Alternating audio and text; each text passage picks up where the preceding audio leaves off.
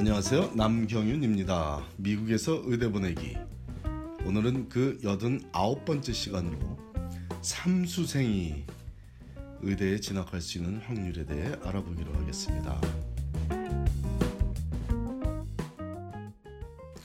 재수도 아니고 삼수생이 의대에 합격할 확률을 묻는다면 답하기가 매우 난감합니다.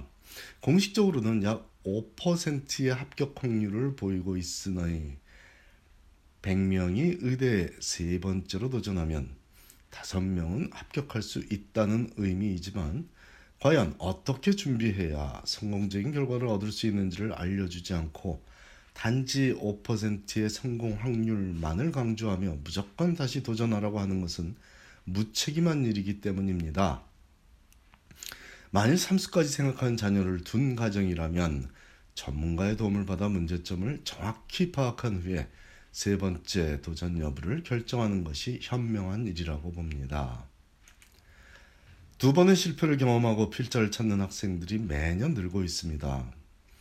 의대 진학에 관해서는 해당 학생을 만나 한 시간 내에 그 가능성을 거의 정확하게 파악해내는 제 입장에서도 세 번째 도전을 해보라고 권하는 일은 신중하고 또 신중하게 학생을 분석한 이후에나 가능한 일이므로 전화상으로 대체적인 상황을 들어서는 절대로 예단하지 못하죠. 아니, 그렇게 즉흥적으로 답하는 일은 학생의 미래를 위해서도 절대로 피해야 하는 일이라고 믿고 있습니다. 모든 학생이 의대에 진학할 필요도 없고 그래서도 안 된다고 믿고 있는 제 입장이기에 더욱더 세 번째 도전의 결과에 대한 분석은 신중하게 내리고 있습니다. 성적은 좋은데 의료 경험이 의료 경험이 부족해서 실패한 경우라면 쉽게 해결책을 찾을 수도 있고 성적이 너무 안 좋은 학생이라면 그 해결책은 더욱 쉽습니다. 추가로 더 공부해서 성적을 올리면 되죠. 하지만 소통 능력이 부족한 학생이라면 그 인성 자체를 변화시킨다는 일은 단기간에 이루어질 수 없는 일입니다. 마음이 아무리 따뜻하고 깊은 학생일지라도 표현을 제대로 못한다면 인터뷰까지는 초대받을 수 있을지라도 인터뷰에서 좋은 결과를 기대하기 어렵기 때문이죠.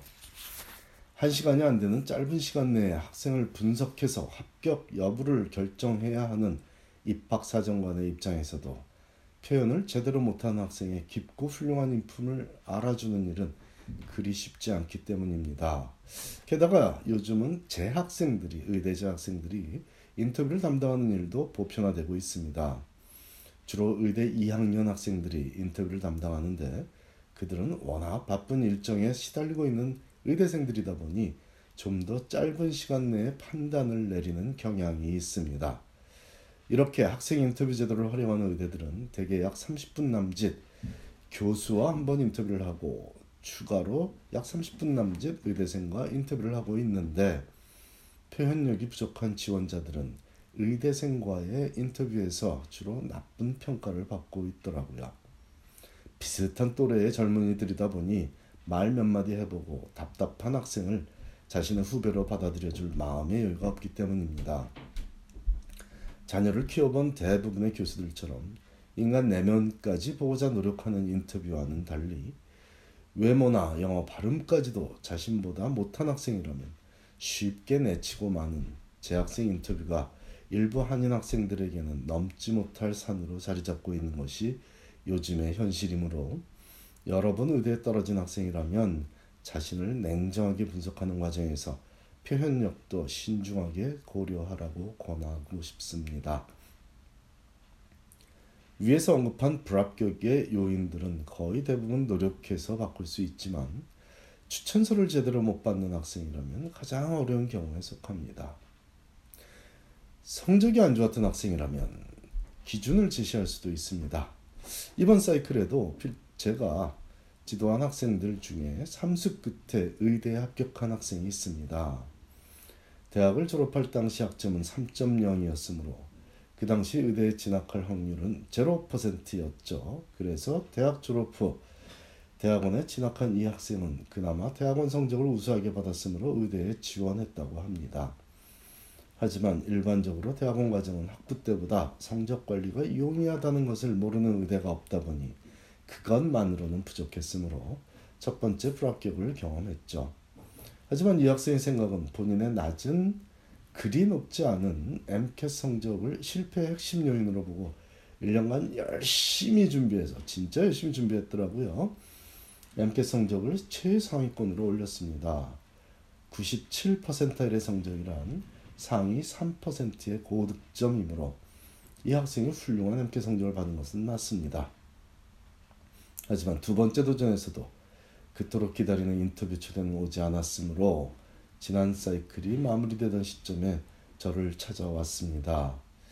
필자가 분석한 결과 손에 쥐고 있는 것을 놓아야 새롭게 원하는 것을 그 손에 쥘 수 있다는 조언을 했고 그나마 혼신의 힘을 다해 저를 믿고 반년을 함께 노력해서 얼마 전인 10월 16일에 이번 사이클 첫 번째 합격자 명단에 들게 되었습니다.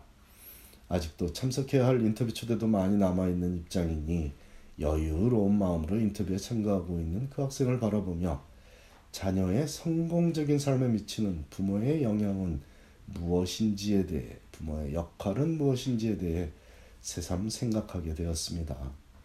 자신의 부족함을 인정하는 것과 동시에 자신이 원하는 것이 무엇인지를 정확히 알고 도움을 청하고 옳은 조언이라는 판단이 서니 좋은 직장도 과감히 버리고 의대에서 요구하는 모습에 가까워지려 최선을 다한 학생 스스로가 자신의 인생을 개척한 것은 맞지만 기다려줄 때와 등을 떠밀 때를 정확히 판단하여 자녀를 필자에게 저에게 데려온 그 부모의 현명함이 그 가정의 행복을 가져다 준 핵심 요인이기도 합니다.